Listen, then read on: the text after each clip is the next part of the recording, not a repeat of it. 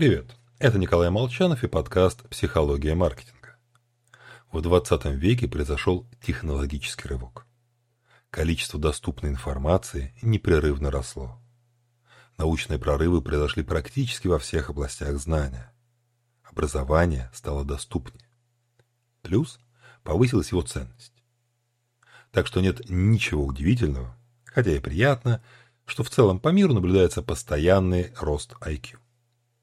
Это эффект Флинна, который первым проанализировал медиану IQ за период с 1932 по 1978 год и выяснил, что она возрастает примерно на 3 пункта каждое десятилетие.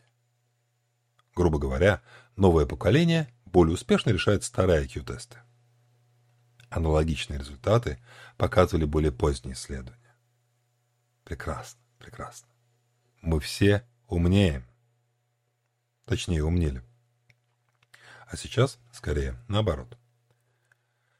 Потому что примерно с середины 90-х эффект Флинна исчез или сменился спадом. Причин может быть множество, начиная с методологии самих исследований. Но все же, в последние десятилетия информация действительно стала очень доступной. Буквально на расстоянии одного клика мыши. А значит, ее можно не запоминать. Хранить информацию во внешних источниках действительно проще.